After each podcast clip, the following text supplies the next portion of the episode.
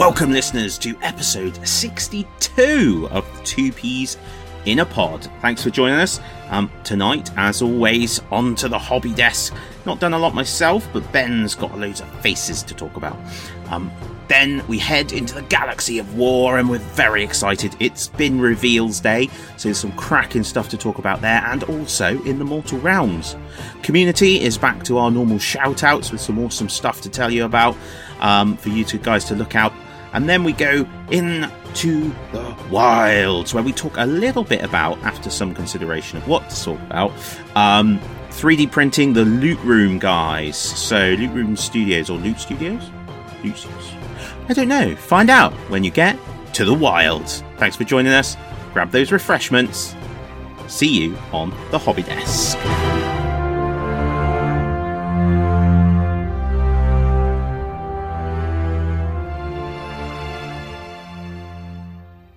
Hi guys, and welcome to episode sixty-two's Hobby Desk. It's just uh, it's just Dan and I today, so fortunately we haven't got someone awesome with us to talk about their hobby. But you're just going to have to do with us, I'm afraid. Um, so it's been two weeks rather it than has. It's been previously. So have you got up to much hobby, dude? No. No. That's such, that was quick. No, um... So it's been a terrible I, week, isn't it? it it's actually it, it's. I've really enjoyed it, but it hasn't been good from a hobby point of view. Um, no. It's uh, so sort of the back end of last week. I started the process of easing into covering uh, a role at work um, that is particularly busy, uh, incredibly busy, and has led into doing some very long days, and basically getting to the hobby room and thinking, you know what, one more flight of stairs and I'd be in bed. And that's about it. So yeah, not a great deal of hobby. Um, I did, I think just after we recorded last, literally after we'd finished recording, I got out some... Blight Kings? No, no, I was working on them anyway last time. The... Is it rust? It's not rust streaks. What's the one that we use? We're like mad about now. Streaking grime. I got some streaking grime, and uh, and got that on the Blight Kings a bit. Um, did a bit of sort of weathering and bit of shizzle on there. I mean, I'm chuffed with them. Really chuffed. They're they're at the stage now. I just I just really need to work on the skin. So mm. their bases are almost ready. I've done a, done some nerglings to put on their bases and stuff. Um. So yeah, I, j- I just need to finish off their skin. Um, I don't think I had done last time. No, I hadn't, because I was talking about it, wasn't I, to James? So I've almost done Luke Skywalker now. Yeah. Um, with the contrast paints. I mean, not exactly the most technical dude in the world to paint in his black, but a couple of know, different colours of black. Yeah, I was going to say, there's quite it's quite technical in some ways, because um, there's a couple of different kinds of black on him. Like yeah, the, there's the fabric black. There's the shiny leather black. There's. there's it's the different... only time I find that I actually use Abaddon black is when I want to do like a, a shiny leather black. Mm. Um. Yeah. So so he's he's sort of done, um, almost. What else have I done? I've printed you some ravens. Yeah. So found some ravens. Uh, or Ben, you found some ravens, didn't you?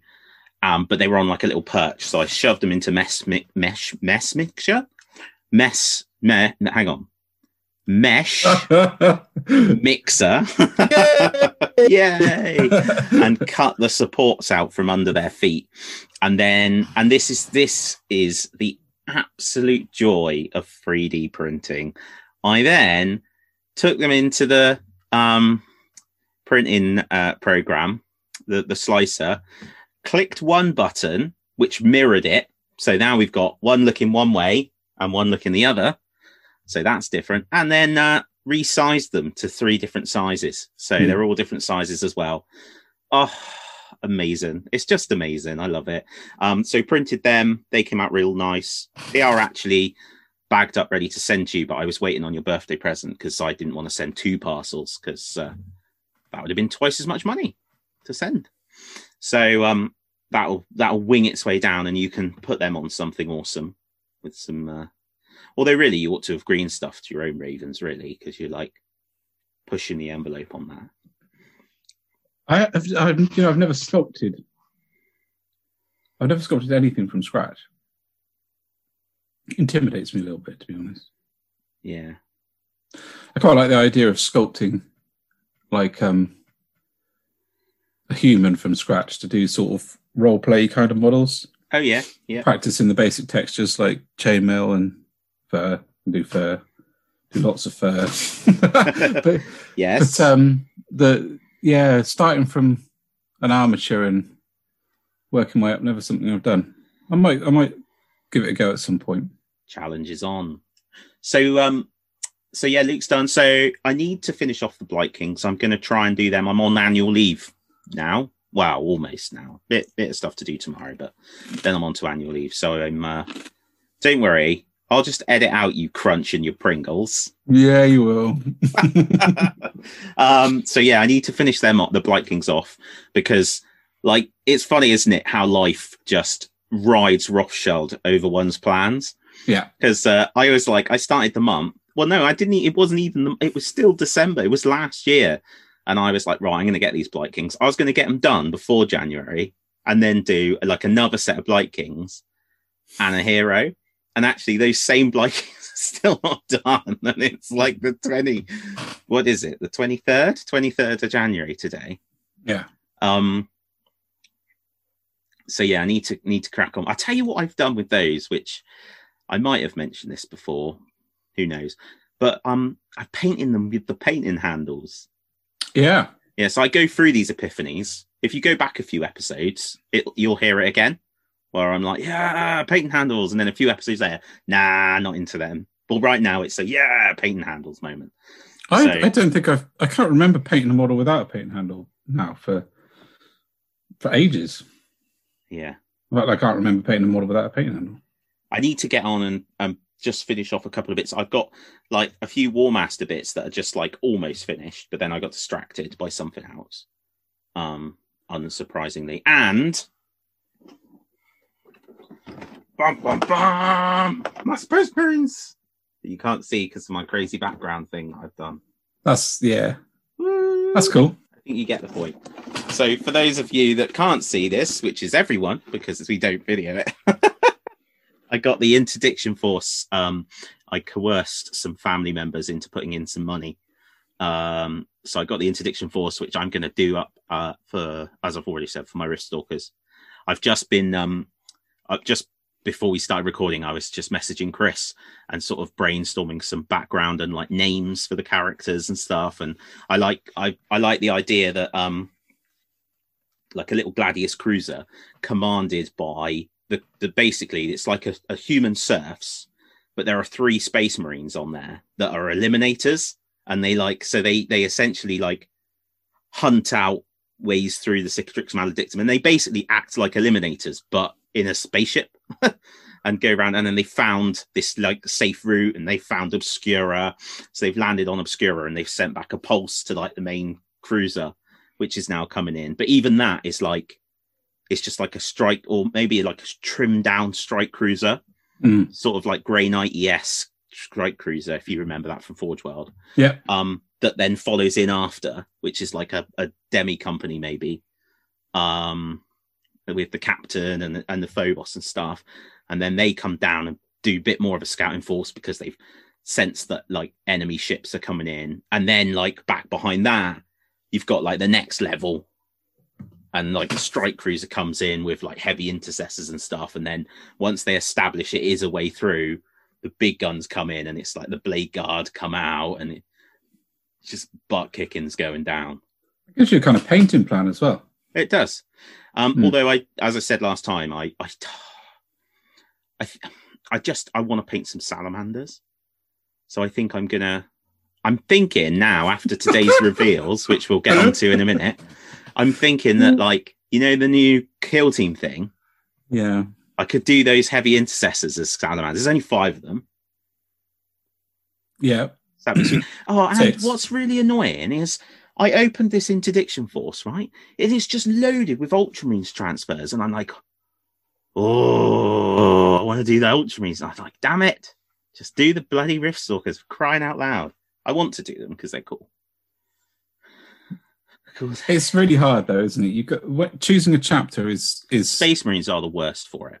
They're yeah. absolute worst for it because you know they're also different. They are they are different, but they so many of them look ace. Mm. You know, and when you think there's a thousand chapters and there's only the one, the Space Wolves that you can go, no, they're shit, and I don't want them. So that leaves you with nine hundred ninety-nine other options. Well, there, there was a thousand chapters. Oh no, yeah, that's of course. There's more now. They they don't really know anymore how many they are because no, the Primaris or whatever the re, um the founding was.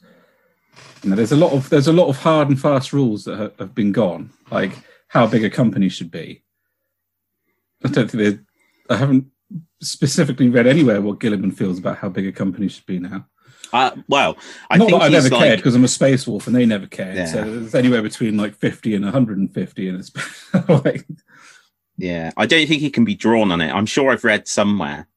I have read somewhere that like when asked, he doesn't get because ultimately there are so many successors of the Ultramarines who all see him as liege that he could just click his fingers and he'd be like, yeah, legions. That ain't nothing on this. I think I think the problem from from reading the books that I've read with him in, he his is upset to a degree that the, the Codex Astartes has been turned into a religious doctrine. Yeah. When it was only supposed to be a guideline. Um which is really interesting, I think. But um I sometimes wonder if with the squads they haven't gone almost the other way. You know, for for example, a tactical squad layout is a very sensible layout, and I don't, I don't see why a, a Primaris squad can't be like that. Personally, yeah, I'd like to see that special weapon, eight bolt rifles, and like a Primaris heavy bolter or something. We all want it, so why don't we have it? We all want it. It's like um. It's funny that you should mention them on like guidelines because I was talking to someone at work the other day about something, and I said, "Yeah, but the thing is, you, you've got to remember it's it's more like guidelines, uh, like in that film." And I couldn't remember what the film was, and then when I looked it up, it's bloody Pirates of the Caribbean. That's not very in depth. That's like I. So what I've actually done is tried to illustrate my point in work by referencing pirates. Brilliant. Brilliant. Um, so yeah, not not loads of output hobby wise, um, but uh, I what I have done um, is read the first trilogy of Kyphus Kane. Um, I've read Kyphus Kane before, but I I wasn't sure quite how far I'd read through it. Do you know what Kyphus Kane is? Yeah. So Flashman. Yeah, yeah. So he's like the the the Flashman type, Blackadder esque. Yeah. Um. Commissar, that's it's just so good, it's just so funny, and um it uh did you read these or listen to them? Read them read them I'm reading them on the iPad.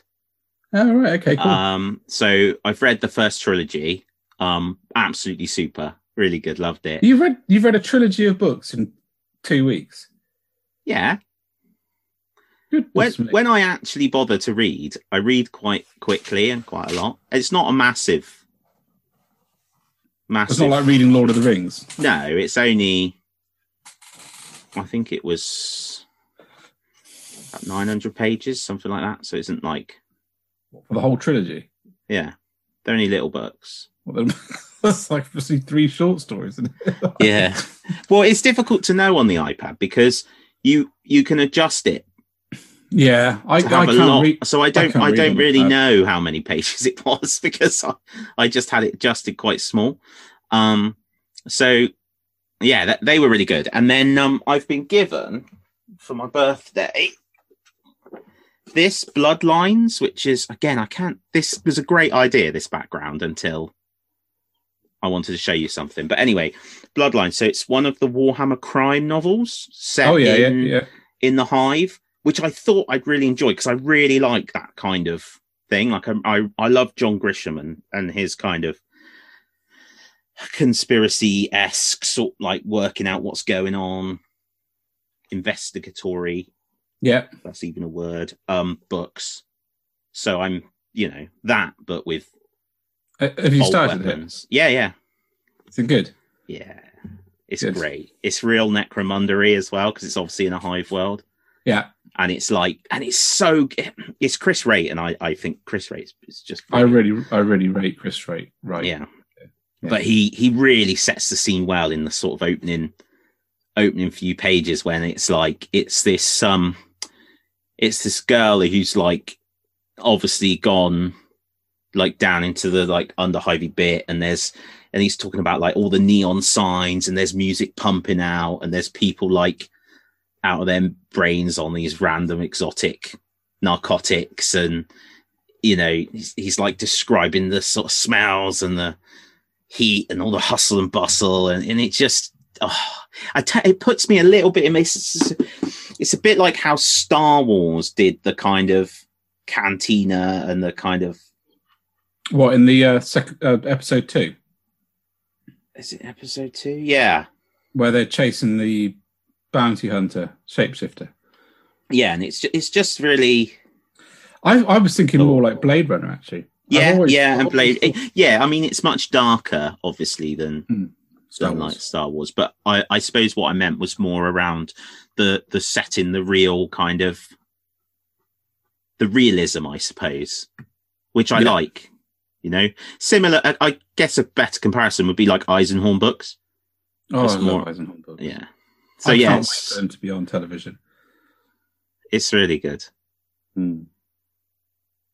It's it's brilliant actually. So yeah, so yeah, not done a lot, but still managed to natter on for ten minutes. So what about you? You've been painting faces.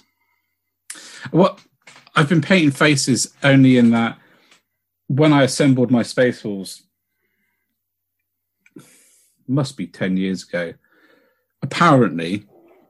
I liked putting bare helmets, bare heads instead of helmets. So out, out of roughly a squad of, say, ten, I reckon two have got helmets mostly. The rest haven't. So I've had to paint faces, um, which has been really cool. That is so you. I used to build all of my Space Marines with helmets because I didn't want to paint flesh. Yeah. But this is so backgroundy for the Space Wolves to feel, yeah, yeah, yeah. feel like trapped in their helmet. Although... I do, if I get a chance now, put their helmet on their belt when I'm building models. So if there's room on the belt on an intercessor, I'll put I'll put the helmet on because as much as, you know, Space Wolves senses are much better with their helmet off than auto senses, which just goes to say a lot for a Space Wolves senses, but their helmets are definitely stronger than their skulls. So... I'm pretty sure when they're wading into... They're not orcs. No. Um, so, yeah. So I, I've actually painted an awful lot the last couple of weeks because um, I've had to quarantine, which has been rubbish in some ways, but um, it's meant that I've got like an extra two hours back and I haven't been able to go running because I'm not allowed to leave the house. Um, so I've gained a lot of time back. So in the last two weeks, I painted... Um, Are you not even allowed to like leave the house to do your daily exercise? Not if you're quarantined. Not if no. you're isolating. Oh, okay. Well, apparently not. Hmm. And and it, to be honest, I wouldn't do it anyway because where I go running, which is on the trail down. Oh, the it's hill, public area. It's isn't public it? And it's absolutely packed with dog walkers and whatnot. So hmm. it's just not sensible. And um, so the first thing I got done was the Primaris. Chaplain from um, Indomitus, the you know the conversion I did, really chuffed with that. Oh me, that that is just absolutely amazing. I just love it. Yeah, I, I was really happy with how he came out painted as well because there's always a little bit of nervousness that your green stuff won't work painted, which is something that people don't often, I don't think, consider. That it's quite easy to green stuff detail onto a model. That just doesn't look anything like you wanted it to when you paint it. Yeah. there has to be enough surface area to take paint and highlight it and do all of the things that you would do, um, which I think is a learning curve for me. Um, and I'm really chuffed with how he turned out. I tried some new stuff on the black. Um, so I had sort of shading it in inverted commas with brown. I um, used um, Mornfang brown to shade it. Oh, yeah, we were discussing that, I think, when you did it. Yeah, um, to try and add a bit more colour into the black, sort of warm him up a bit. Um, and then I used, uh, oh, is it something scale? Stegadon green or something? What's that called? I can see it. I'll get it off myself. Yeah, Stegadon scale green as the first highlight, rather than, because it's got a bit more green in than uh, Inky by Darkness, I thought. A little bit warmer. And then uh, Skavenblight Dinge, because that's a grey, grey, grey, a browny grey as well. So I just tried to make the whole armour a bit warmer, and I think it worked really well. So, I really like the um, the Skaven-esque named greys. Storm Vermin Fur, Skavenblight Dinge, and Eshin Grey. They've got a bit more brown in. They're really good. Yeah, they're really nice. Really good. Yeah. Very nice for, like, organics as well. Yeah. So, yeah. Good for hair. Yeah, yeah. Like when people, if you if you paint an old hair, which, because I've done a load of faces, I've I've been, I I love painting natural things, and when I do that, I always try and use that opportunity to get variety across the unit. We've spoken about this a lot before, but if I've got, so I've I've, I've painted thirty-six Grey Hunters in the last in the last two two weeks. Um, taking them from sort of half done to finished. And I'm super chuffed with that. I've probably uh, at least at least twenty, twenty-five of those were bare heads. And there's not twenty-five bare-headed space wolf, space wolf heads. So you, you get duplicates. So the way to solve that is to paint them different colours, you know, just from an aesthetic point of view. But I've been playing with all sorts of different colours, and I've used Skavenblight Dinge a lot on the hair rather than the colder greys, because it looks like brown hair going grey rather than just grey hair, which doesn't make a great deal of sense to me. Um, and I don't think it looks right. When you when I painted it before, I just don't think it looks right. So I was quite happy with that. Um, yeah, so that's the second thing I've done, is I've, I've finished off. I've just got the final highlight to do on the armour of eight guys, and then do the the filter, you, you know, the the brown filter, enamel filter on them, and then the O S L, because I tend to do the sort of the greens and the blues after I've put the brown. Otherwise, it doesn't work, because you want the bright colours in the in the recesses. You don't want to darken that down. Mm-hmm. Um, and then they're done, which is sweet. Which will be that huge batch that I started many months ago, finished. Oh wow! Really That's exciting. Fantastic. um, And I also got Nell Stormcaller done. Oh, yeah. For the weekend. Which um, one? The old one or the Terminator one? The Terminator one. Oh, cool. Yeah. So I've been trying to paint like a character at the weekend, and this weekend I've got Ulrich the Slayer lined up to do tomorrow. The new and, one? Uh, yeah. Oh, such yeah. a nice model. I'm leaving the older metal ones to do when I do my thirty-year anniversary oh, yeah. army. Yeah, yeah. Um... So I, I said to Joe, like, I got this, I got the tray of all my sort of characters next to me, and I was like, pick a character for me to do at the weekend, and she chose Nell Stormcaller, and I was like, fine, cool. Yeah, he's a great, great model. Although it did remind me of why uh, metal. I know we, it's a lot of people love metal models. I do too. Get some great detail out of them. They're really robust, but my God, does paint chip off of them easy. You know, there is there is a good millimetre of varnish on the on the ears of his uh, wolf pelt now, because it's chipped off so many times. Yeah. Um, just just by gently rubbing it against something before it was completely dry. So, um, yeah, very frustrating. But I've had a blast. I'm so so close to finishing Ragnar's Astartes company and having that done now that. Really exciting. I've been planning my Ragnar Black Mane Astartes conversion, which is going to really strongly steal from Tommy Sewell's idea. But um, I got the added advantage now of the new plastic Ragnar Black Mane, so I can get the head and just stick it on um, Dragon Gaze's model and then put the chainsword on, and you basically got Ragnar Black Mane, for being honest. So, um, yeah. And I'm umming and ahhing about the back banners because I don't have a great deal of back banners in my Space Wolves. I use the kind of little wolf skull trophy rack things, and yeah, I don't. Yeah, more than a back banner, so I probably won't do back banners for him. Um, so yeah, that's that's on the plan. Unfortunately, that conversion is hella expensive. It's got to buy Ragnar Blackman because no one seems to sell his head separately, um, for obvious reasons. And and, and uh, a drug by Chrome Dragon Grey separately, which is that's like forty quid for your company captain. But this I'm surprised man. that no one has, because you see a lot of conversions of it. It's just a helmet, yeah. But people, I've been on eBay a few times, and I suppose it's luck of the draw when you go on. I guess be nice to find, nice to find a head just on its own. That'd be useful. And the uh, chainsword, Frostfang. So you don't have to paint Frostfang on the blade; it's, it's already sculpted in. yeah, yeah. Make it nice and easy for yourself. So yeah, I've been, I've been super busy with it, but uh, this week probably will, I'm pondering Terminators or Wolf Guard this week. I think probably Terminators. It's been long enough not having those Terminators painted, and Wolf Guard Terminators are just amazing. Yeah, it's an yeah, amazing kit. So I think I might do Terminators this week, which would be cool.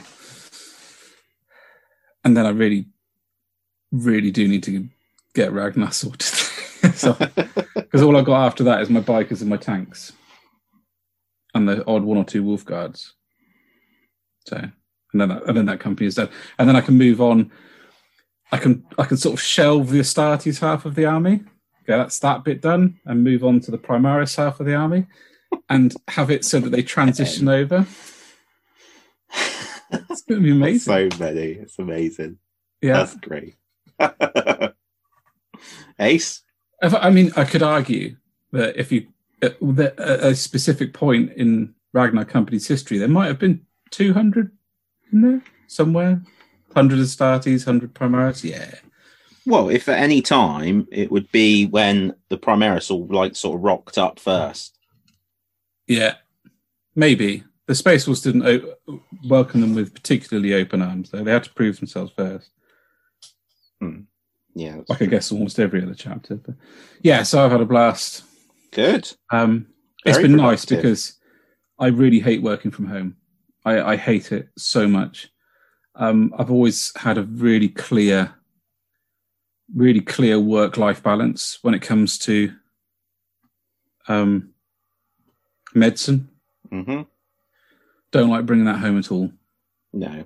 Don't like having difficult conversations in the house where I think the kids might be listening. I don't like bringing that emotion into the house. I just don't like doing it. Um, it used to be that I walked home from A and E and by the time I was home, it was done, finished. And, and now it's the, the, the drive. I get in the car and I get out the other end and work is at work. Yeah. Um, so, so I just hate it. I hate working at home. The first, first week I worked at home, um, when lockdown started in March last year, and we were basically, um, while we were sorting out how we could see people um, and, and work in the same environment with each other, we were periodically working at home. And I did not sleep well that night at all. I didn't. I just couldn't. And it, so I'm, getting, I'm supposed to be getting better at it. But what it does mean is that I can... The, almost the way I've been sort of doing that transition is I've been shutting down my computer when I finished all my work, and I've been getting the models straight out and painting something. Yeah. And that kind of painting something is my kind of release period in between. And then when I've painted something for sort of forty-five minutes or so, I'm going out and seeing the family. So I'm not just walking straight out the door, out the study door. That's, That's a good idea. Helpful, actually. But the self-control to, to do my home, work from home at the same desk as all my models. I don't know how like the Warhammer community team do it. I don't. I really don't. I don't know how they do it. I just because I've been sat and just painted. Just so hard. Yeah. But there we are. There we are. Now, I'm quite keen to move on now into the Galaxy of War, because we have decided to record today, despite um, uh, the busyness of times uh, at the moment, because it has been an awesome preview and there is shizzle to talk about. So, without further ado, ado Galaxy of War. Ado, into the Galaxy of War!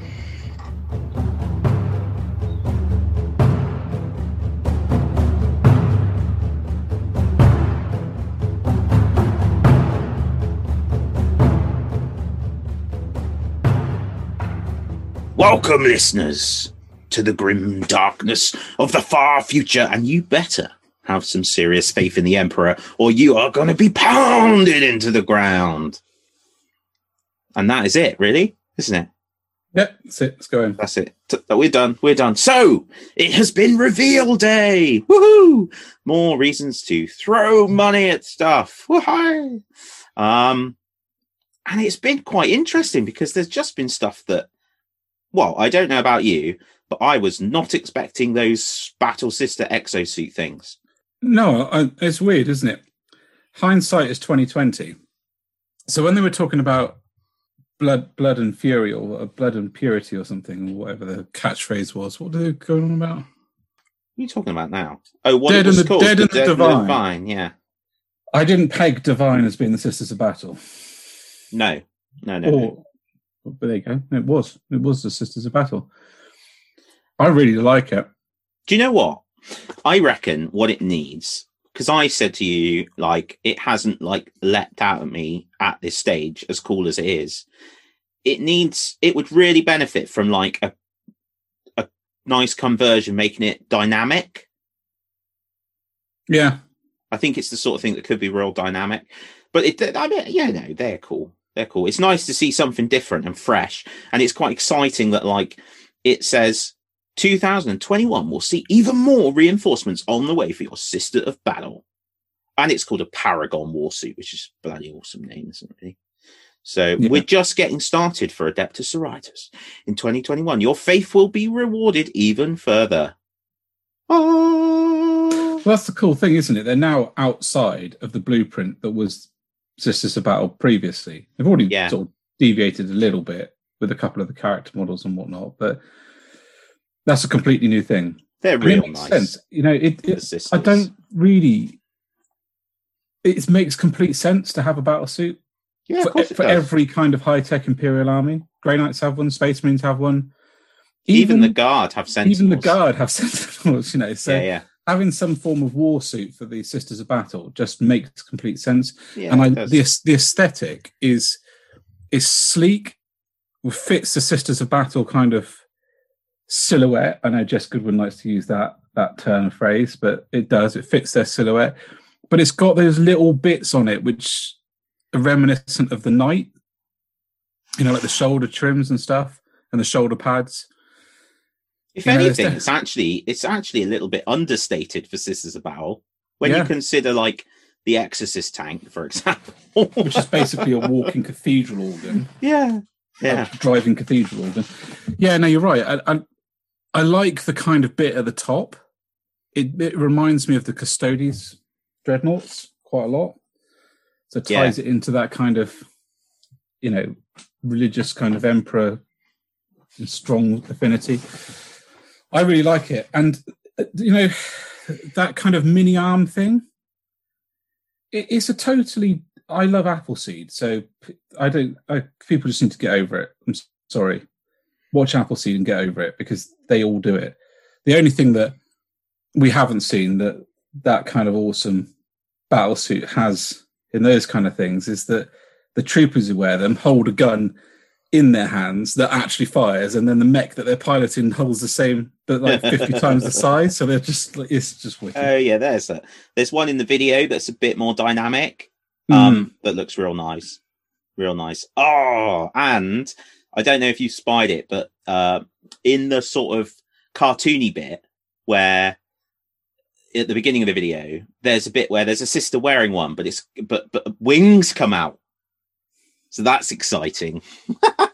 Yeah. Yeah, that is very exciting. Oh, I've changed my mind. I like it. Right. Well, not, helmet... I, not not that I didn't like it, but I would have the helmeted version every time. Yeah, yeah, me too. To be honest, um, to be honest, the get... main reason for that though is because, you know, I couldn't have a model with a woman giving me that stare because it just gives me the heebie-jeebies. What are you shaking your head for? I'm shaking my head. Yeah, it's quite a stare, isn't it? I, th- I, yeah, I like the arms. Well, only because, like, you know, if I get that stare off Harriet, I, I'm fleeing. I am fleeing, going out the door.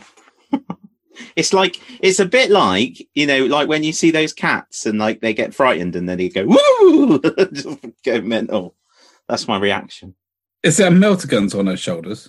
Mm. Or flamethrowers? Or bolt weapons? Or bolt weapons? Don't know. Uh, More guns. Yeah, I think um, what will be interesting is seeing how it lines itself up with the arms. Because one of the things that I've started to notice is the little subtle details, like on the infiltrators or the incursor kits that I had noticed when they first came out, that their backpack thingy points in the direction that their head is looking. Yeah, that's and great. And I love that. I love yeah. that. Really do. I'm, I really like her. I think that I think it's going to be an awesome addition to the Sisters of Battle. It's going to add that kind of mid-size or larger-size kind of variation model in there that isn't a tank. And I personally think they've nailed the aesthetic just right. I can't see another way that they could do arms on a model like that Sister of Battle. You know, how she'd get her arms into a sort of war suit and it mm. would make sense. I can't see another way of doing it. No. And I think it looks great. And you could argue, background-wise, that there's a power shield covering them, which would make perfect sense. So it wouldn't be the first time.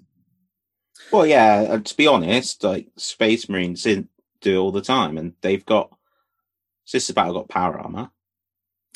Yeah, there was. I got told this when I was just getting into the hobby. I've got to admit, I've never actually read it, but a staff member at Games Workshop told me that they didn't. Space Marine sergeants could not wear helmets because they had little power fields that covered their heads. It's probably nonsense, but I, I always sounds like the sort of thing that you would say to like an eleven-year-old who was like, "Yeah, but he doesn't have a helmet on," and you'd be like, "Yeah, but he's cool, so he has a, a like a power shield, yeah, doesn't yeah. it?" Yeah, it's true. So, um, I need to, I need, I need to talk about the Pariah Nexus kill team. Yeah, ah, oh, heavy intercessors, man. Yeah, they're sweet, aren't they? They is really... that the first time we've seen plastic flayed ones? Yeah. It is, yeah. And it's the I... first time we've seen a Chronomancer, is it? Yeah, I think so, yeah. Yeah. The flayed ones are horrible. They're everything that they should be. Yeah. They're really... Yeah, they are, because what they've done as well is they've incorporated that sort of falling apart element of the newer, the new yeah. kit, new Necron Warrior kit, where they're sort of falling apart a bit. Yeah, they are. They're brilliant, aren't they? They're, oh, they're hideous. Hideous, hideousness. And the Chronomancer's brilliant. I love him. I've the What's only thing on there is he is he he ain't got legs, has he? He's like floating on like a load of tentacles. Yeah. That makes me think of the squid things in um The Matrix. Yeah, yeah. I love his staff. That's my favourite yeah. bit. Yeah. And the little box he's holding in his hand, because you're like, what on earth does that do? Yeah, it's good. I um only model I don't like is the captain, and I don't know why. It just doesn't look comfortable in the positions he's in. It doesn't. Maybe it's the angle that the photo's shot at, but his his oh, body I like position. Him. Nah, he just looks like he's posing.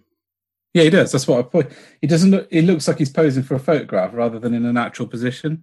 I yeah. don't know. I, I think sometimes I, what I usually find with these kind of thing is that once I see it in three dimensions, it makes sense. And getting a photograph where you've got all of the detail in sometimes I think means you miss out on some of the structure of the model, mm. personally.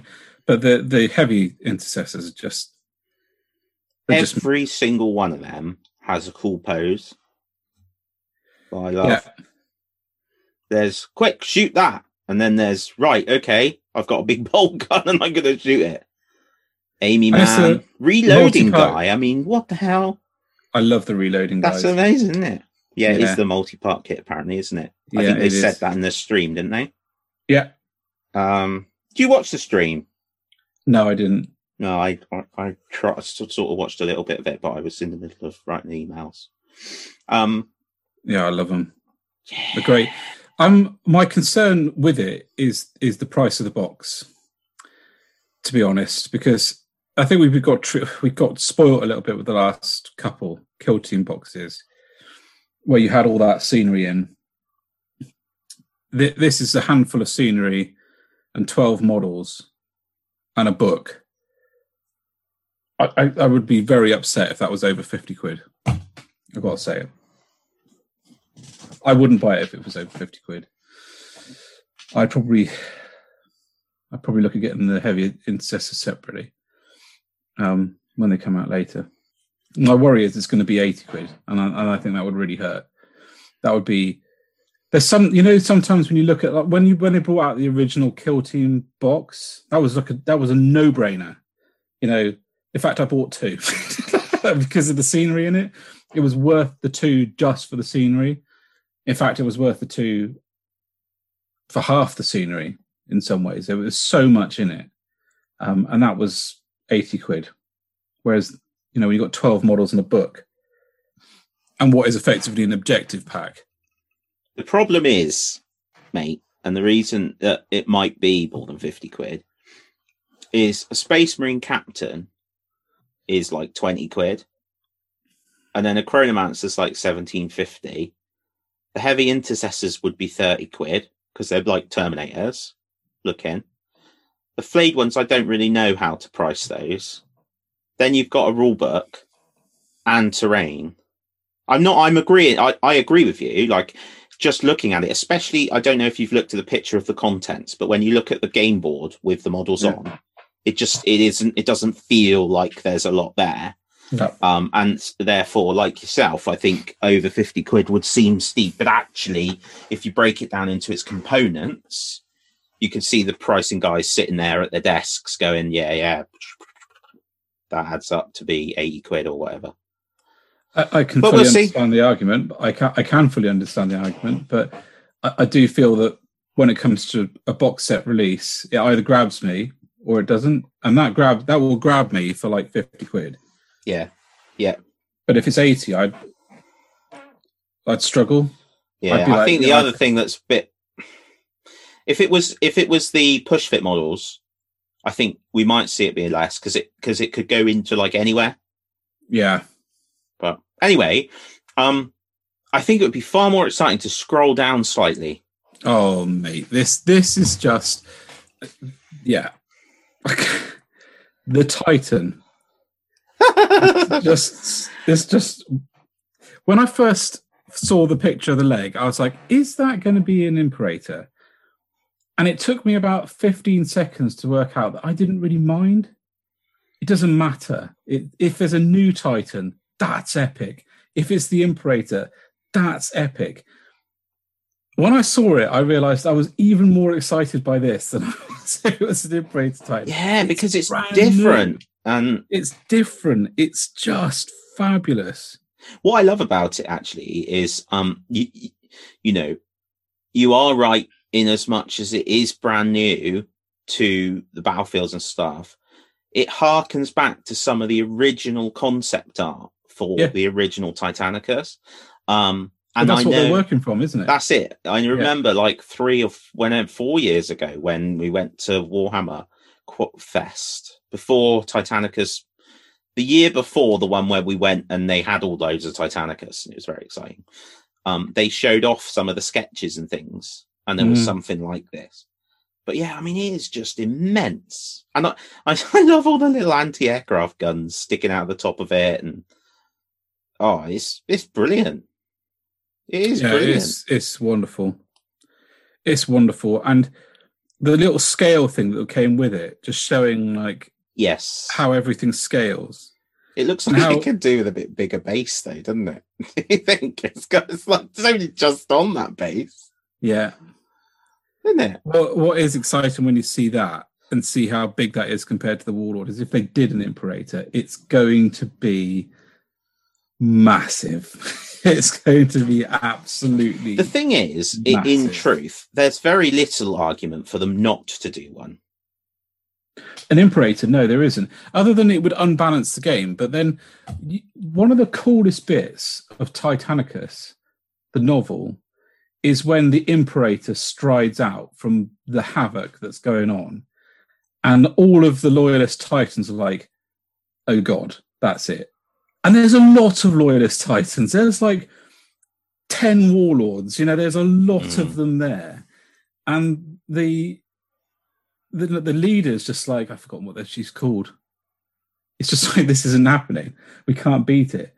And then his second in command is like, nah, we can, but we'd all have to fire at the exact same point on the void shield at the exact same time. And there's only one way we can do that.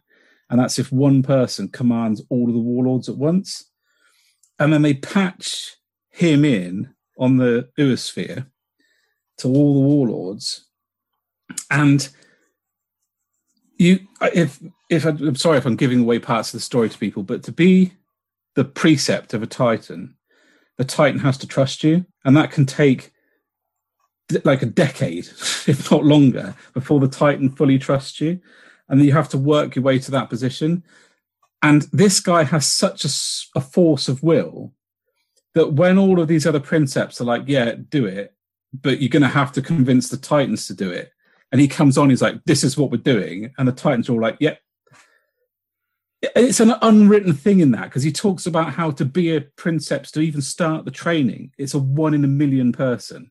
Mm. To make it to Warlord Princeps, that's another one in a million. It's your, to be able to control like ten Warlords all at once. You know, you're, you're talking about like the mental fortitude beyond anything we could almost imagine. And they all fire at one point on this Imperator Titan shield and knock it out and then hit it with everything they've got. It's just sublime. It's absolutely brilliant. And imagine incorporating that kind of rule set where you've got to make like a like a leadership test or something to multi-control Titans to all fire at the same point on something. You know, it it might unbalance the game as the game is now. But I think if they brought in an Imperator, you could say, okay, this bad boy is worth points-wise five or six warlords or however many, you know. You have to take a whole army to deal with this Imperator Titan. Because don't get me wrong, you know, it can deal with knights as well. It's not just like it's a massive thing that could clumber around. It's got gun batteries on its legs. It carries a company of space marines in its feet. It, it's yeah. ridiculous. It, it, this thing has got so many guns. It is absurd. Every time I look at it, I find more. There's little missiles in the top. Yeah. And then there's missiles under its arms. And then it's got massive, great plasma death guns. Plasma um, death guns. Yeah. I love the fact. I like the scaling. Mm. So the knights are Grandis, then the Warhand Titan is Grandis, then you get Immensus, Magnificus, and then this is Monumentus. What do you reckon they call the Imperator then? Cathedralus. Flipping huge. Yeah, Cathedralus. That would be great, wouldn't it? Five. Yeah, five. So we get another book as well, so that'll look nice on my shelf. As long as they've lined up the yeah. Uh, oh, no, so but it doesn't matter. Um, so yeah, that's that's wonderful, and of course they're bringing in another, bringing out a, the Traitor Legion book as well, which they mention at some point. So yeah, another thing that looks fantastic, and another. It's really tough, and it is. I know it's like ridiculous situation to complain about, but. I could literally say now I'm just going to do Titanicus and I'd have a full year. I, I love I love painting my Titans. Mm. I absolutely adored it. I love the Warlord model just so much that if if there was someone playing Titanicus near me, I I, I could spend every other week playing Titanicus mm. forevermore and be completely happy. I just I love the scale of it, you know, and the. the detail that they've managed to get into that scale is just wonderful. Like the railings on the back, like um yes bal- balcony bit on the back of yeah. the wall. I love the little door. Yeah, it's just brilliant. It's just absolutely brilliant. It kind of asks you to paint it. Yeah, you know, like that door. I was just gonna, I was just gonna paint it metal and have done with it. And then we were sat doing it together. Do you remember? And you were yeah. like, "I'm gonna paint cro- like chevrons on mine." I was like, "Ooh, let's paint chevrons." It's so good. It just, it's asking you to add detail into places. Yeah, it is. It is. It's wonderful. And there we are. A whistle stops tour through the excitement to come. Oh, and of course, the Death Guard came out onto pre-order today as well. With a couple codex, of new models. And their pizza oven. It's just superb. And yeah, they did get new models. They got a Terminator character with like one of the flamer, heavy flamer things. Mm. And then the, the pizza oven thing, which is like the, the two pieces of scenery, which is pretty snazzy. Pizza oven. It does look like one, though. Don't associate pizza with Nurgle. It's it is favorite, cool. It's my like, favourite food. Wrong. I can't, yeah. I can't be eating a pizza and thinking of Nurgle. No. It, it, It is. It's it's ace. Um, I really want to do some Death Guard, man, but I can't do them as well. Why not? Because I'm. I want. I've got Riftstalkers. I want to do. I want to do Salamanders. I've already said. Then Death yeah, Guard. You don't have to do it now. You, you think of the grander picture and start making those plans in your mind, because you've done it with Khorne, and it's with Chaos. There is this wonderful opportunity to have crossover armies that. Like a, a decent chunk of your force, you can play forty K or fantasy. And I think that, for me, has always been one of the best strengths of of, of Chaos. Always has. Mm. Especially yeah. now, when they've, you can have circle bases on both of them. It's, you, there's no, there's no like, nothing to stop yeah. you from doing it. And I think when your Nurgle army for Age of Sigmar has reached a point where there's loads of, you know, you've got a bunch of demons done, and you've got that little core. What's to stopping you just painting a squad of? Oh yeah, yeah, yeah. And then you then you already you already got an army because you've got great a squad models of as well. And, although, like we were just talking about this the other day, that um, there's a couple of no longer with us, like the easy build ones. Yeah, loads of them disappearing. Loads of them. You can get the um. Can you get the Dark Imperium? No, you can't get the Dark Imperium. No. The hope is that what well, my hope is That'll that they'll come along as a start collecting. Yeah, that they'll do what they did with Age of Sigmar for those. Mm. I think it'd be daft not to, because some of those models you just can't get anywhere else. No, and they're great, and they've already paid for the mold, haven't they? So, yeah, yeah, cool, right? Exciting times in the Galaxy of War, but it's also exciting times in the Mortal Realms. It is. So I want to go there now. Is that okay? Yeah, of course it is. Oh, the phone's beeping. Hello? Well, that was Ghosts in the Machine.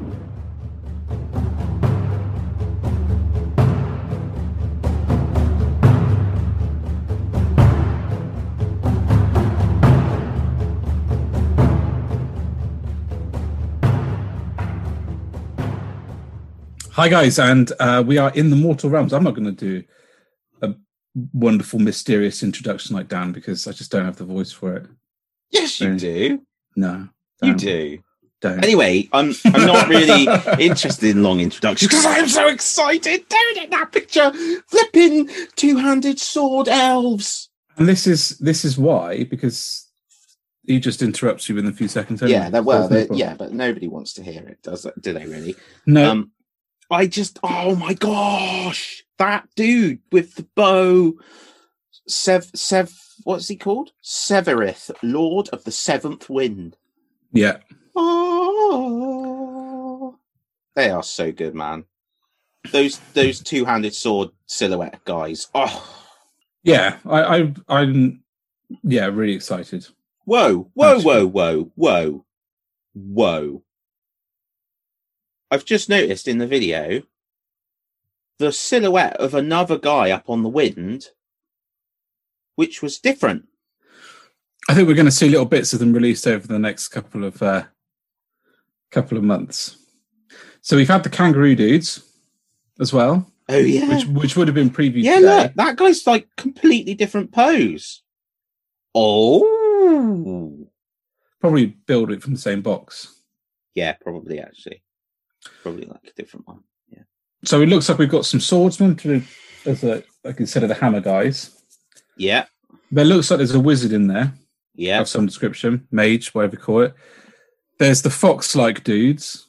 Yeah. Which I think is to instead of the mountain bull, bulls. Um, you know, the demigods. There's yeah. the the riders on the kangaroos, which when I first saw, I got to say I was a bit like, eh? But when you got them front on and they you know, they're all sort of coming towards you. It reminded me of that bit in um, Jurassic Park, where yeah, the, yeah. the the big runny dinosaurs, yeah, that begin with G, and I knew them as a kid, but I don't know them anymore. Are running towards them. It reminded me of that, so I, I yeah, the, I kind of fallen in love with him a little bit too. I'm preferring from just from the silhouettes, mind the. helmets on the sword guys, mm-hmm.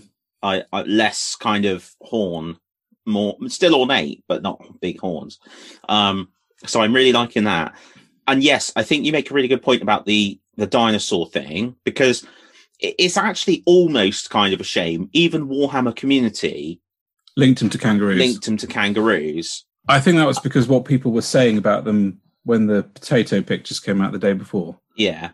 Uh, uh, but equally, they've also paint. They are painted in sort of an organic-y, obviously in like a fur color, which yeah. also links you to. But so my sort of image, I must admit, not quite as terrifying, although still quite a frightening thing.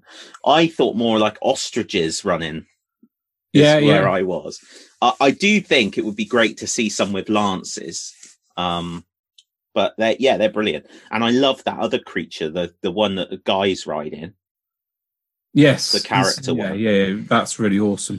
He's I think awesome. um, a, a bipedal one might possibly be more stable for, from, for riding, for firing from the back of than mm. a quadruped.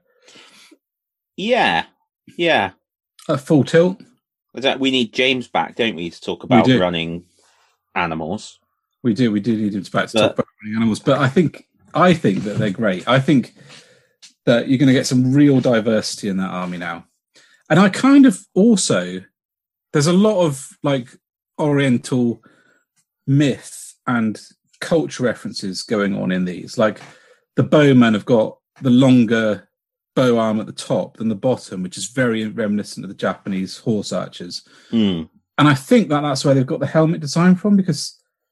Because samurai helmets do have like those ornate, and there's, a, there's almost certainly a name for them, but the crests on the front that are quite extravagant to mark them out on the battlefield. Yeah, and I think that that's where they've gone with this. They've just done a, they've just done Warhammer on it and turned it up to eleven.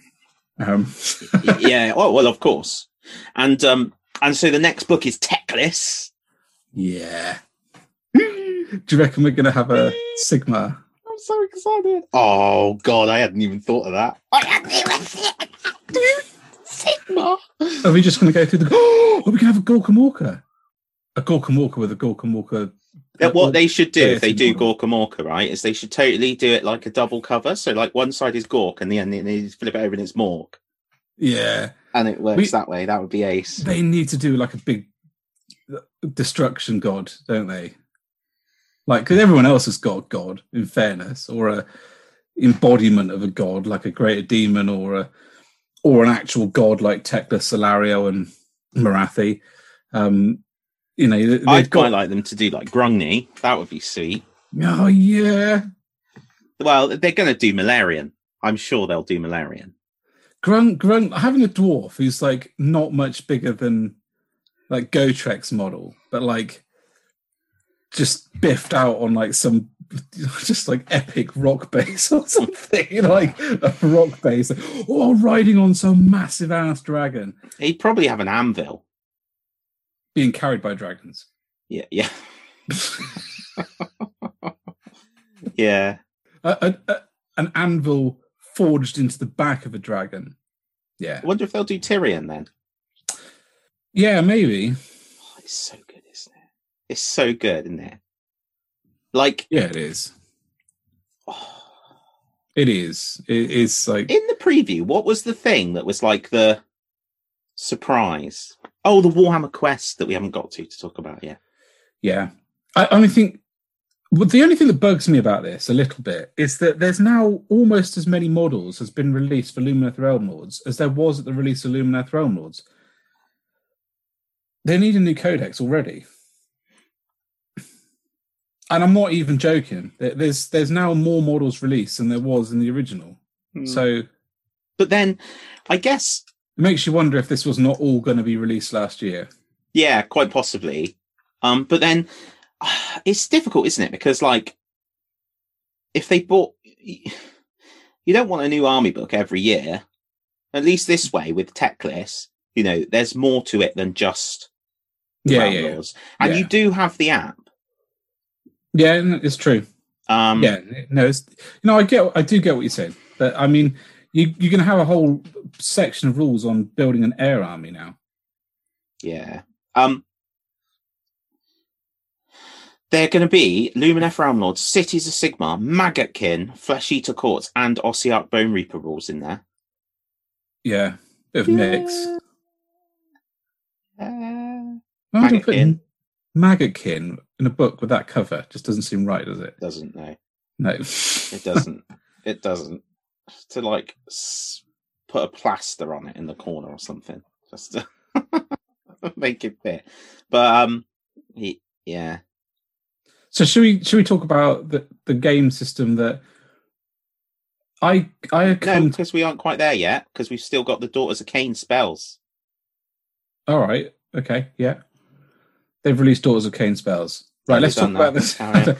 No, because you love the, that. The, the snake is amazing. That blood like, viper thing is no, great, isn't it? You could you could buy that to put in as an enemy in a Dungeons and Dragons R P G. Easy. It's just awesome. Hmm. You could mount some evil, like, blood knight or something on the back of it, and that would work as well. Mm. There's so much potential with it. It's just yeah. fab. It's just fab. Yeah, it is really cool. I like it a lot. A lot, a lot. And the heart. That makes me think of um, Indiana Jones. Yeah. Kalimar! Yeah.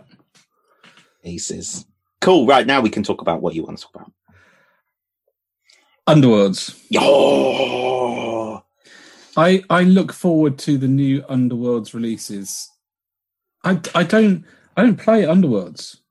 Nope. I bought all the games just to get the gangs because the little warbands are just magnificent. I cannot think of one that I don't like. But this one, this one's top three easily. The, the new Vampires one is just... Every single one of those is a character model. Like yep. an army-leading character model. And I love that they all play on the tropes from... the vampires, like, originally. Yeah. So, you know, she's quite... I, I guess she's... No, I, I guess she's not overly lamian, actually, is she? Because she's she's more kind of brutal-looking, maybe. Well, I suppose they were when they went into their mode. The big guy with the mace is, looks very Von Karstein feel. Yeah. The guy with the wings, he's really interesting, actually, because he's not, like, completely gone beast mode. But he has got wings. But my favourite by far, my standout, is the the guy in the red armour. Yeah, he's that is he's that is just so good, so good. And um, I just read the new Vampire war, war, Warband is all about aggression, but can come with heavy penalties if you don't control their hunger. And when we say control their hunger, we don't mean with a sandwich. They're magnificent. They are. They are so so wonderful. And they really excite me that, although we haven't seen anything more about the Kurnoth Hunters, but these little these little seeds are there if they ever wanted to grow them, and that's amazing. Oh, you mean the Kurnothi, the the yeah, yeah, I know what you mean, yeah. Oh yeah, yeah. I've probably got the wrong name. It doesn't surprise me if it did, but th- this as well. I mean, I had heard rumours that there was going to be an army to go with these. Might yeah. possibly still be, but they're just brilliant. They Absolutely. are, aren't they? They they are. They are so stupendous. Enias Curseborn, Gorath, the Enforcer, Prince Duval. He is awesome. He is awesome. Velas von Vane. That's just... Oh, yeah. man. They're lovely, aren't they? And then as if that wasn't enough, Vampire Ridge. Oh, yeah. They've they've announced the next Warhammer quest. This is what I wanted, man. This is what I wanted so much. And it's much. got so many overtones. I think when we said what, when we did that thing about what would we like to see, actually, I think we both said quest, Warhammer quest. Warhammer quest. Like, oh, mate. Oh, it's so awesome. And look at those characters. I mean... Yeah, so Gorslav Gravekeeper is one of the...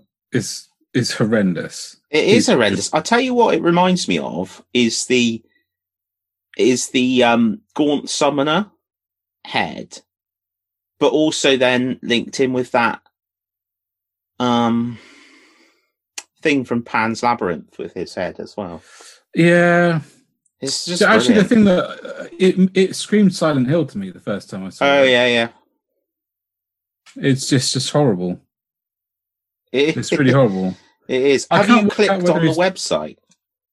No. Is he Death or is he Chaos? Oh, I think he's Death. He's got that funny sort of scar on his right chest though. That could be a Chaos star. Hmm. He he is um, well maybe he is a Gaunt Summoner that's like died and been risen again. Gone a bit wrong.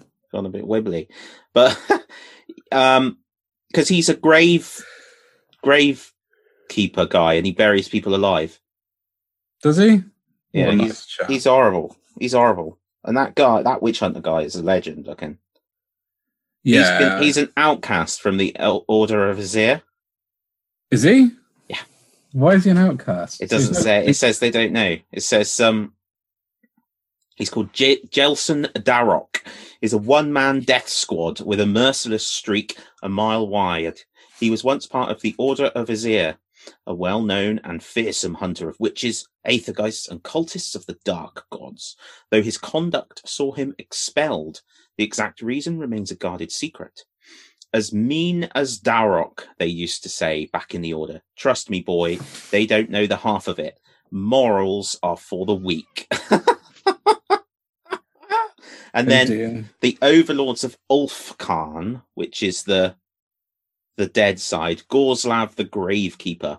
This gaunt and towering creature tends the crypts and charnel pits of Ulfkhan Corpse Gardens. Silently, he toils away in his unhallowed domain, ignoring the screaming terror of his victims as he buries them alive beneath mounds of cold grave soil. Well, that gives you the willies, doesn't it? Yeah. Blah. And then there's like a little quote and it says, when ye hear the scrape, scrape, scraping of old Gorslav on his walk, the only sound he ever makes, for he ain't one to talk. Flee then, fool, and hide away, and hope he don't come take ye, and bind your arms, and drag ye off to bury ye awake ye. It's like an old Cornish poem. Yeah, yeah. So yeah, that's quite cool. Um, and there's like there's a little map as well, uh, which you can click on different bits of it, and it tells you about them. So Geistgale, which is a, a gate, and uh, Van Elton's Sky Docks. The Clot, a canal. This canal is now clogged by dried gore and is home to many carrion horrors. Sounds nice, doesn't it? I'll tell you one thing for free with this one. Yeah. I will be getting the expansions the yeah. moment they come out, because they um, they came and went so quickly with Blackstone. Yeah. Oh, mate, it's very exciting, isn't it? Very, very exciting. Super models. Really nice preview. There's two of the best models I think they've done in ages, and that's saying something. That that They're just full of character, aren't they? Yeah, that ex-Inquisitor. He's um, is great, isn't he? I bet Henry Cavill buys him and paints him. yeah. yeah. That'd be good. Yeah, his ace. Yeah, so yeah, what a what a set of miniatures. Really exciting. Really yeah, it exciting, is. Isn't it? Um so we've got the Head Knights of Slanesh are also coming out. Uh, we discussed them last time with James, but they're they're coming out at the same time as the Daughters of Cain. So that's gonna be exciting. That, that would just, I'm not sure if it would be useful or inconvenient to have a snake tail instead of legs. It's a bit. I would almost certainly get my ass trapped in something. Yeah. Oh, yeah. You would, wouldn't you? You would. Like leave it out the car door when I closed it or something. Oh, yeah. Yeah, that's true. Hmm. Should we head on into the community? I think so. This has gone a bit weird now. Con- contemplating snake tails. Yes, forward.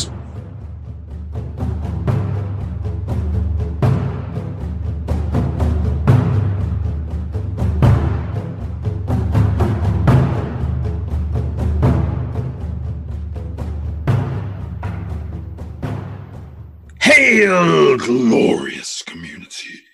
I went for a bit more of the deep tone there. Um. Don't know why, really. But anyway, thank you for joining us in the community section. And today we go back to our traditional shout-outs. Ben has bombarded me with awesomeness, um, as he often does. So, Mister Hall, which link shall I click on first? Um, shall we start off with Journey to the Warp? I think we shall. I shall click on it. Journey to the Warp, all one word, on Instagram. Oh, great, look. It's not work. So, Journey to the Warp. I have um, been following this chap for a while, but I really love the realism that this guy gets into his Space Marines. The the the, the weathering is absolutely on point. There's a sort of a cleanliness that's there, but there's sort of a neatness to it, I should say. It's it's weathering done with intent. And as a result, they look fantastic. But one of the things I really like about them is he uses injuries a lot, which I suppose I'd never really thought about, which sounds might sound a bit daft, but um, like it, blood coming from someone's nose or a bloodied eye or a cut on the forehead. It adds so much character to a model that's weathered isn't going to have a perfectly pretty face. There's going to be sort of battle injury going on. Yeah. We know a Space Marine blood clots in seconds. Fine. But they're still going to have, if it gets smashed in the nose, they're still going to have blood pouring down their nose for a couple of seconds. Yeah. That's going to create a mess. And I just think it works so well with the overall aesthetic of the models. I think it's fantastic. And I've pinched a little bit of it on my um, Space Wolf heads recently, mm. to try and sort of, I, I've got one guy with a big swollen eye, um, cuts on the foreheads, that kind of stuff, and I'm I'm intending to sort of use it more and more. It's also an injury or weathering is a really cool way of um, of of hiding mistakes when you're moving quickly through a, a unit. Yeah. Batch painting unit, um, and being able to do that on skin, I think, is really helpful. Really, really helpful, actually. And there's loads of things that I think you could apply it to, like giants and that kind of thing. I've already done bruising and bit cuts on my giants before, but I really like it. The other thing I really like, and there's a few people I've noticed doing it, is converting the Death Guard models into Space Marines mm. by filling in the gaps. Oh, yeah. Really like it, actually. He's got a couple on there where he's done that. Um, yeah, banging. Love it. So that's my first one. My next one I'm going to I'm going to save my favourite for last. I think um, I'm going to go for um, a couple of terrain ones. So Solvents, right? Solvents has been doing. Oh my goodness! Absolutely brilliant, like stuff with paint peeling and chipping. Oh uh, yeah, for his scenery, and the textures he gets on his stuff is incredible. But it there is very few scenery accounts that are better than this guy's. He not only posts things like, check out this these photographs that I've been using for inspiration, but he posts the buildings that he's constructed. It, it's amazing. It really, yeah, really is amazing. Really good stuff here, isn't there? And very uh, atmospheric. At the moment, I think he's working on something called a sump hive, um, like an underwater hive or under underground hive. Mm. He posted, a, I think, posted a picture. Yeah, he posted a picture of what it might look like.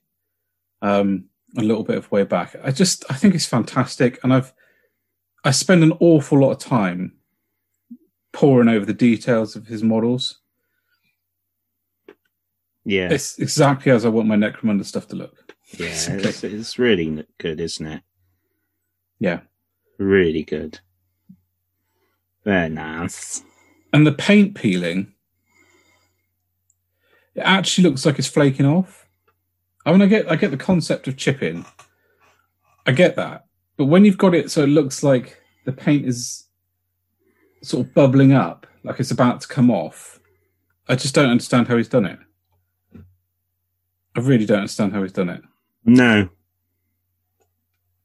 baffles me a little bit, but it's exciting. So I'm hoping that there'll be tutorials along the way at some point. But um, the second one for the scenery is. Um, Rapid Tabletop. Now, we've actually mentioned this guy before when we picked up his posts on Facebook, but he does little sections based on the um, on, on the Zone Mortalis board sections. And he builds oh, yes, yeah. And so you can piece them all together. And he's got like massive cranes and train stations and uh, relay towers and water flows. He mounts almost all of his board sections on a bit of foam, so you can get depth into them too. Yeah. Um, and he's just started to do tutorial videos. Watched one of them today. Um, really, really cool. Really, really cool. Yeah, it's, only just stuff is really nice, isn't it? Yeah, and the stuff the thing I love about it is it's modular. Yeah. Yeah. Really like it. It's really good. Really good. Very nice. So, so that's Rapid underscore Tabletop. Yes. Um, and the last guy was Sol underscore Vince. They were all on Instagram. And then um, next is a couple of Space Wolf ones. So I've got Radicraft, um, R A D D I Craft, all one word. And he's been doing sculpty, sculpty Space Wolves and painting them. And I can only envy how fast he paints his space when he gets going. They they just churning him out. Love it. But I, I like a lot of what he does, like taking really simple techniques and creating excellent looks out of it. Like the leather, for example, which he's just posted a video on how to do. His yellow, he gets a fantastic trans smooth transition on his yellow that I really love. And I love the colour of it. But um yeah, loads of cool stuff on there if you're a Space Wolves fan. I'm um, sorry, dude. I, which one was that? I don't know if I've got the right one. Radicraft. Oh, right. No, I didn't. Oh, yes. Oh. Very nice. Yeah. I like the shield on the Blade Guard there. Yeah, that's one of the shields from um, the Grey... Not the Grey Hunters. The Grey Slayers pack. Oh, yeah. Yeah, I see that now, yeah. It's a nice shield. What's nice that shield. thing? It's annoying on the app for Instagram because you can't, can't get things up, like to look at them really close. On the iPad, anyway. Oh, well, doesn't matter. Um, Oh, Next mate, was... have you seen the Primaris? Sorry, the well, it is Primaris, obviously, but the um, the Psyker. Mm, yeah, it's great. I, I, really with the glowing eyes. Yeah, that's excellent. Yeah. Really fantastic. Cool. Uh, he, he's got a Necron sword as well. Cool. He's pinched. Yeah, one of the things he's done recently that um, with the Psyker is put the the, the wolf spirit wrapping around his legs. Mm. Like, sorry, Radicraft, I'm stealing that. It's just happening. It's just so good. Really, really good. Love that idea. Amazing. Um, and then next is someone I know that we've shouted at before, but he, he's just got such a fantastic Space Wolves collection that he's been really inspirational to me recently, is Uplander. Um, mm. He, I first sort of saw, it's Pete Whitlam, Pete's work um, for, for thirty K, and he's sort of transferred a lot of that aesthetic into forty K. I, I love it. Yeah, I really love it. I love the white cream, creamy white, along with like a, the Space Wolves grey and the gold. It's wonderful. And I love the tone of gold he's got, that kind of almost pale gold. Yeah, it's lovely. Yeah, so it's, a, it's a great overall sort of colour palette that I, I just love. And it makes me want to pick up those bloody Forge World Space Wolf transfers because he just makes them look amazing. Oh, they're lovely. I can't, I'm, yeah, they're brilliant. Yeah, you need those. I just don't want to use them for, for forty K because I'm going to use them for thirty K. Yeah. Yeah. Can't, I don't want to do them both. But yeah, lovely, lovely army coming together. Yeah, for, it's done a great conversion of a, of a uh, Redemptor Dreadnought recently too, which someone's just painted up almost instantaneously. It's like he just put it on his table, looked at it and went paint, and it's got painted. It's so fast. Aces, though, lovely. Um, and then finally, um, is the account key K zero three R N L. I'm not sure if that's supposed to spell something, but it's Chris, Christoph Kiel. And he's, he's a Grimdark painter. And he's recently done a diorama of... Um, the front cover of the third edition rulebook, The Black Templars by John Blanche. And it's, it's just, it's absolutely bloody brilliant. so, so it's, it's all converted Primaris. You've got things like left-handed heavy bolters, left-handed bolt guns.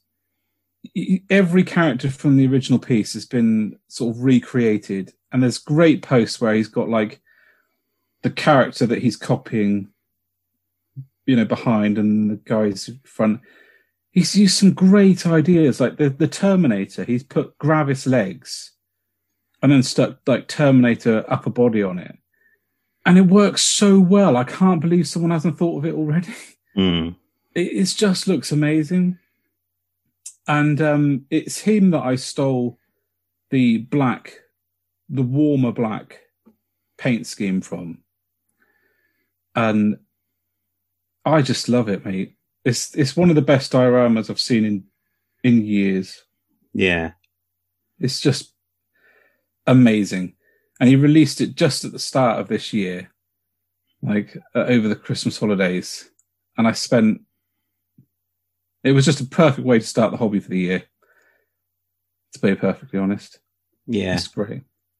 Yeah, it's really good, isn't it? His account's really good. It's got loads of great stuff on it. Yeah, it is. This the, his, I think his use of textures is what really inspires me. Yeah, like it's sometimes really hard, I think, to get contrast into Grimdark. Mm.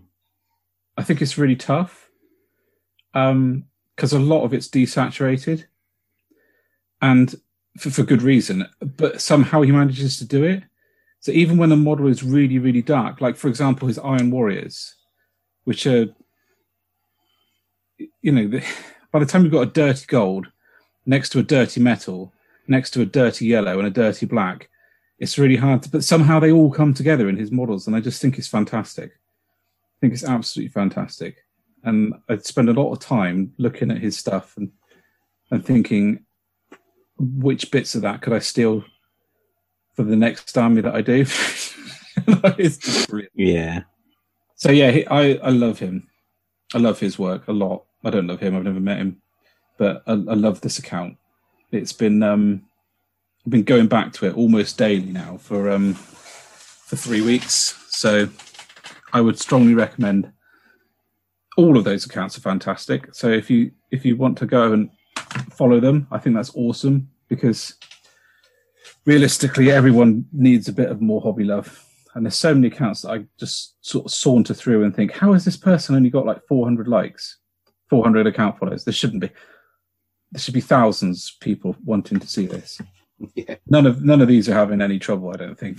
I, I think um, they're they're all got plenty of followers, but um, but they they all deserve many many more than they've got.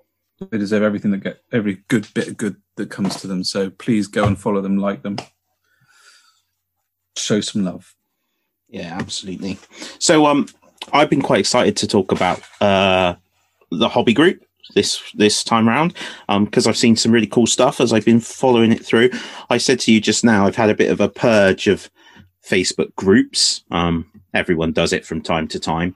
Has a sudden attack of the, oh my goodness, social media is driving me insane. Um, so I got out of loads of them because I'm just fed up of the the kind negativity. of negativity. Um, but I've uh, uh, what that means and what's really cool about that is uh, I see stuff from our group popping up all the time.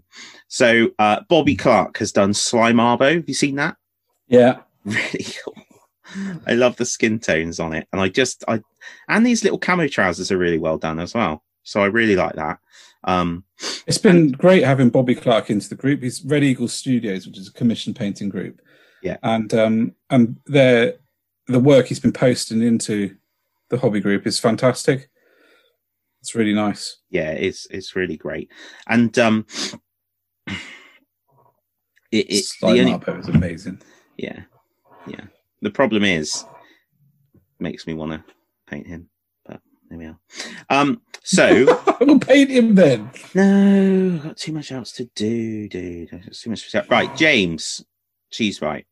Prolific poster of awesome. Um, done a bust. Have you seen that? Yes. Bust. It's going That's around that bust cool. at the moment. So whoever sculpted it, kudos, because it's nice. It's some um, a three D print. Yeah. So I'm, yeah, yeah. Whoever's done the. The S T L for it, sweet, it's good. Yeah, yeah, it's really good, isn't it? It's really cool. So yeah, I like that a lot, um, very much so. But I do have a bone to pick with. Um, oh, did you see that Russ Priest is celebrating the two-year anniversary of the Squig Dice? Yeah, because the Squig Dice are one of the best things that Games Workshop have ever released. Yeah, yeah, all right. Then, yeah. In fact, there is a video on Facebook of me getting ridiculously excited. Yeah. So, Mike M. Stop posting awesome pictures of stuff that I want to do, um, because it's distracting me. I love this Norman band. Yeah, they're great, aren't they? Yeah, but they're Normans. Oh, shut up. Flipping heck. Just because they don't have horns on their helmets. What? Oh, sorry, I can't help myself. We're not doing that. Are we not? No. We're not going there. Oh, okay. Horns on helmets nonsense in this podcast. no, no, we know. No, I mean, it's the, no. I agree, though. It is a fabulous looking warband, Mike. It is absolutely banging. And apart from the fact that every time I see it, I want to caps lock Godwinson under every post of it. But um, yeah. I won't, because I don't want to distract from how awesome it is. It is awesome. It's very, very good. Yeah, really ace. Um, and also, um, thank you to. Uh, um, Oh, flipping heck, Dan. I, I, my organisation's poor. That's right. Martin Dawkins for sharing his first post. So awesome, which is some pictures of a June board from uh, from at uh, Salute one year. I, I I can't remember the year, to be honest, either, but it is very cool. Did you see that? I didn't, and I'm now desperately trying to find it. You're now going to look for it. Yeah, it's sweet, man. It's like retro looking. Um, so... Painting competition. Cut off for date for the painting competition. Oh, yeah. Yeah, it's good, isn't it? Oh, that's ace. And they've got the Atreides holding the... Yeah, that's amazing. Oh, please don't release a Dune model range. You know it's going to... Ha- you know Modiphius are going to do some Dune models. Oh. Aren't they? Yeah. I don't. Do you know what they? I hope they go for the aesthetic, the newer aesthetic. Because as much as I love the Dune films, little things like the Sardaukar having like the green, weird sort of biochemical suits just look odd without the green grey, and the the omnicopters, whatever they're called, were rubbish in the film. Well, the ones with the wings, so they actually oh, have yeah. wings. um.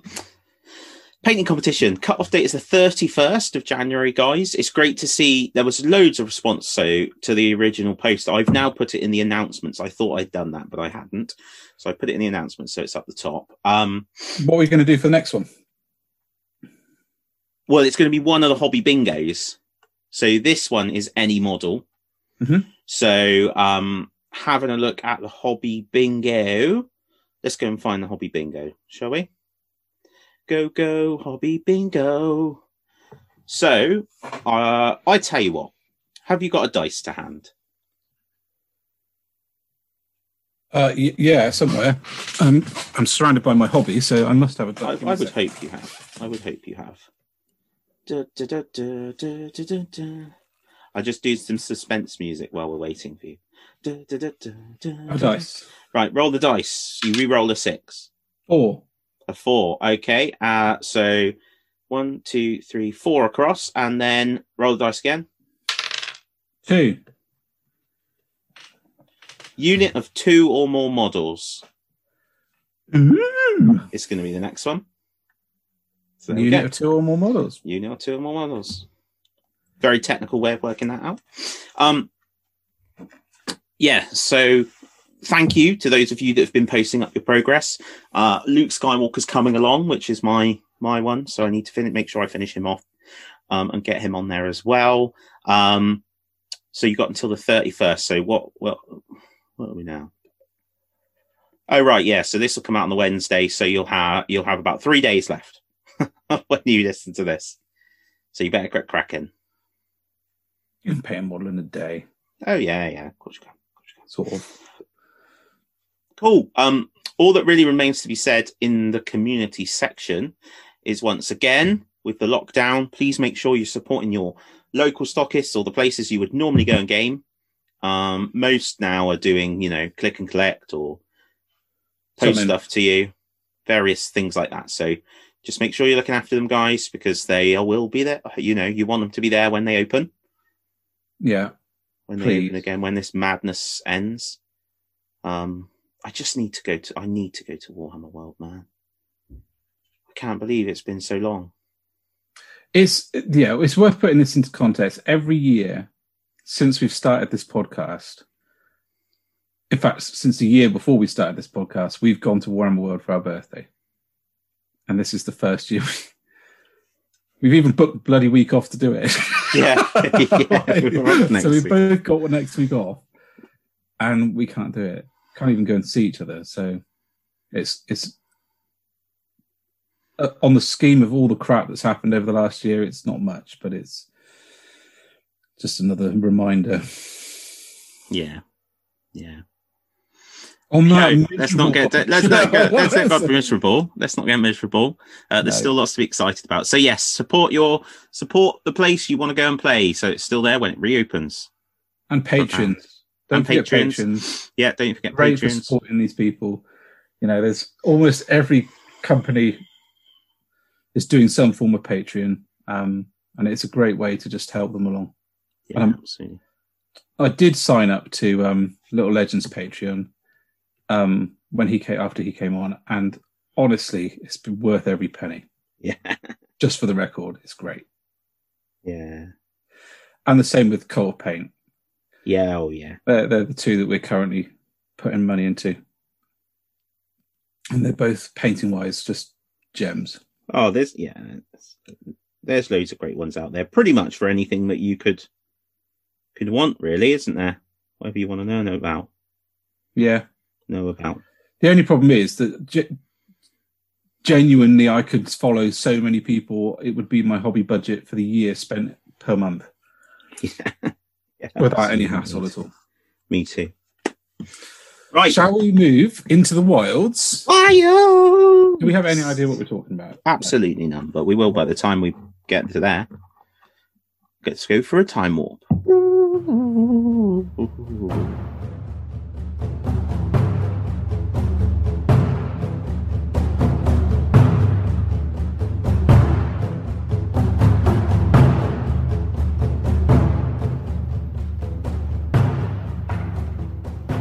Hi guys, and welcome to Into the Wilds. And um, we're going to do something that we haven't done before, um, which may be limiting in some ways to the people that find it interesting, but realistically, it's just a, it's a cool thing as well.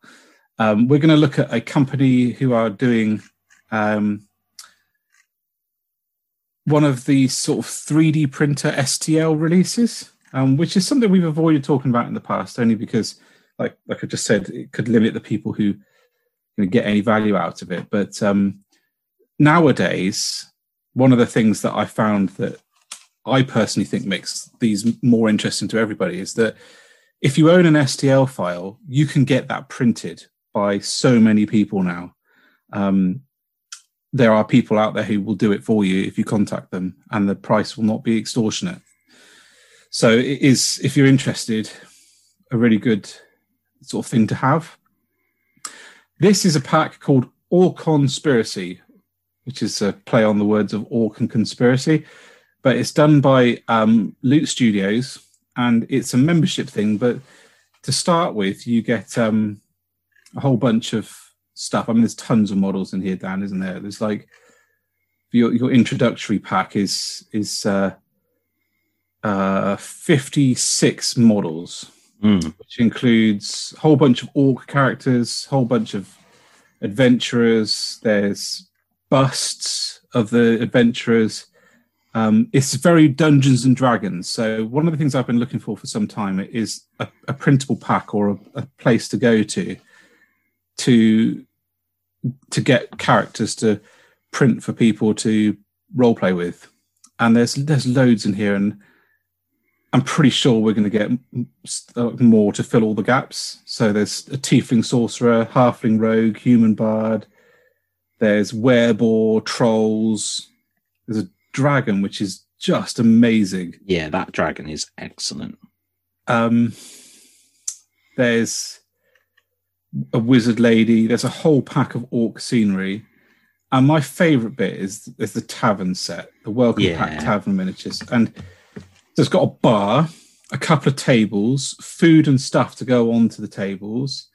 Um, it's got um, chairs, stools, chests, fireplace, barrels, ale casks, loads of stuff, um, and guys to go in it. So there's a sort of six pack, six character pack um, with um, a, you know, wizard. There's a, a dragonborn by the look of it, which just looks incredible.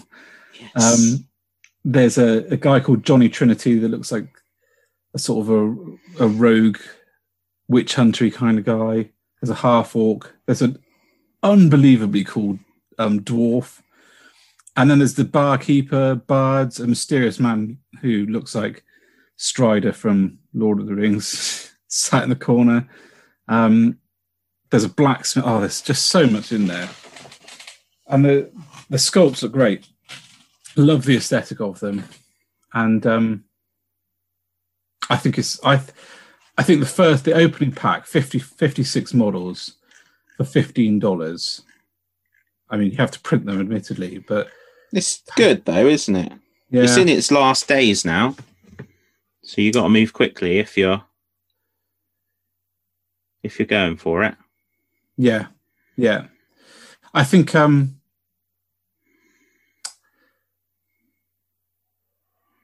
Oh, that's worth worth knowing. So it's actually eighteen pounds a month because they you haven't put the V A T on. Um, which I suppose is the problems with international international selling. So it's fifteen dollars plus three dollars V A T if you're in the U K.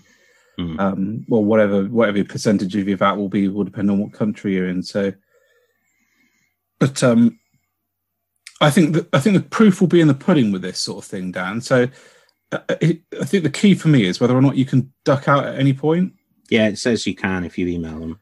And so that's that's that's fine, isn't it? If you can duck yeah. out at any point, if you find that in month one you get all of that stuff, brilliant. That's absolutely spanking value for money. But then if month two and three are a bit naff, you can go, nah, I'm all right. The cool thing about these models that I don't think I've seen that often is that they are printable in thirty-two or seventy uh seventy-five five mil. Yeah. So there's a lot of detail in them. If you can get the models up to seventy-five mil and they've still got that level of detail, that's good, isn't it? Yeah, it is. Great.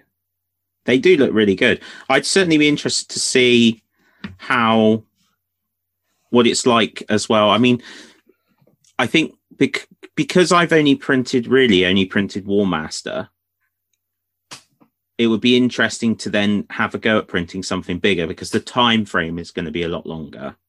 Yeah. For a start, you know, it takes, it takes around an hour and twenty minutes to print a Warmaster, do a Warmaster print. So that's only ten mils high, plus a weapon or whatever. So, you know, you're going to be talking four or five hours, I would imagine. Yeah, but you could stick like at least six characters on, on a plate, couldn't you? Yeah, you could get a few on. Yeah, I mean, it's not a problem. But certainly if we end up seeing, um, if we end up looking like the bigger pieces, terrain and all. Oh, yeah. You're going to want an F D M printer, really. Oh, no, I have every intention of trying to make you paint the Watchtower, print the Watchtower. Yeah, so one of the sets in it is a, it's a set of orc scenery, which is um, one of the reasons I got interested in it, because there's a couple of wicked huts and a watchtower, a wagon and a throne and a couple of flags and like weapons caches. That's good. Real good. Yeah, it's re- it's really nice. It's definitely worth looking at, and I would definitely say to people, if you see any good ones, let us know, because that's one thing. There's so many out there, like mm. between Patreon and all the other bits and bobs. Yeah, yeah, there is. Sometimes hard. I, I sometimes struggle to find them again as well. Yeah, yeah, absolutely. absolutely. But if you've seen them and think, oh, that's brilliant, and then like, you know, there's so many like three D printed things that I've seen in the past and thought, oh, I'd love that, but I don't have a three D printer. And now I'm desperately trying to remember them and I can't. Yeah, absolutely. I think the thing I like about this as well is it's not, and this is going to sound terrible, and is, I'm not criticizing anyone who uses this as a method to launch their product, but it's not Kickstarter. It's a subscription. It's done. It's there. So yeah. if I pay, if I pay my fifteen dollars, fifteen quid it would be, I will get that. Yeah. Yeah. And I will absolutely. get that straight away. Yeah. Um, and I like that. Yeah, I like that too. I like that as well. Right. Short and sweet. Anything Short else? Short and sweet. No. Not that I can think of right now. Um, but uh... I've got a little thing to add on to last week. I, I thought, what better way to reread Dune than to sit and listen to it while I was painting. So I, I bought the Audible Dune. It's a cracking good um, r- read, reading. The person who's reading it's done an ace job, and it's just so nice to be able to sit and listen to it while I'm painting. So I'm yeah. really enjoying that. Um, and there's so many things I've forgotten. That's the problem when you read these books when you're like, like young, like in your teenager sort of years. I've just forgotten so much of it because my version of D- Dune had become the film. Yeah, and I've watched the film. Lord so of the Rings times. Is the same. Yeah, absolutely. And I think it's a shame because, like, I'd forgotten, for example, that the the weirding modules was something he created for the film. It's got nothing to do with the books. Mm. Um, it, so I think it's yeah, I think it's it's really cool being able to. I used to laugh at you for audiobooks, and I apologise in wholeheartedly, because the ability to sit and paint and listen to a book is is doubling up on time. Yeah, and that's exactly yeah. why I did it. Bang I, for your buck. Yeah, and also like if you're driving. Yeah. Really good. I could if I could paint two models at the same time, I'd do it. Yeah. If I could watch a film and pay attention to the film and paint a model, I'd do it. Yeah. But you can listen to a book and paint. So I'm going to do it now. Yeah. A lot more than I yeah, used to. Absolutely. Yeah. Yeah. Yeah. Absolutely. Cool. Well, guys, thank you for joining us. Um, Really, really good of you. Uh, as always, we are on Facebook. We are on YouTube. We are on Twitter. We are on Instagram. At the Two Piece Podcast on those. Um, and, and also, did, say did I say Facebook? I don't know. We Facebook. have a hobby group on Facebook as well. So look that up um, and come join us there. And if you are in the group, um, please post. We love seeing the stuff. Um, thank you to all of those of you that do. It's really, really cool. Um, but yeah, you know, jump on in, get involved in the hobby group. Um, you'd be very, very, very welcome. Yeah, absolutely. And next week we got, or next time we have a treat. We got um, Rob Ellis on from uh, Pro Painted, the creator of that wonderful Archeon um, Bellicor conversion that is just wonderful.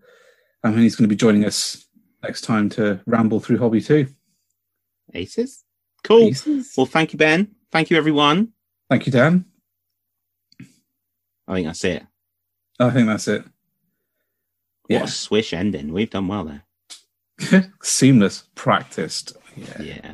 Bye, guys. Bye.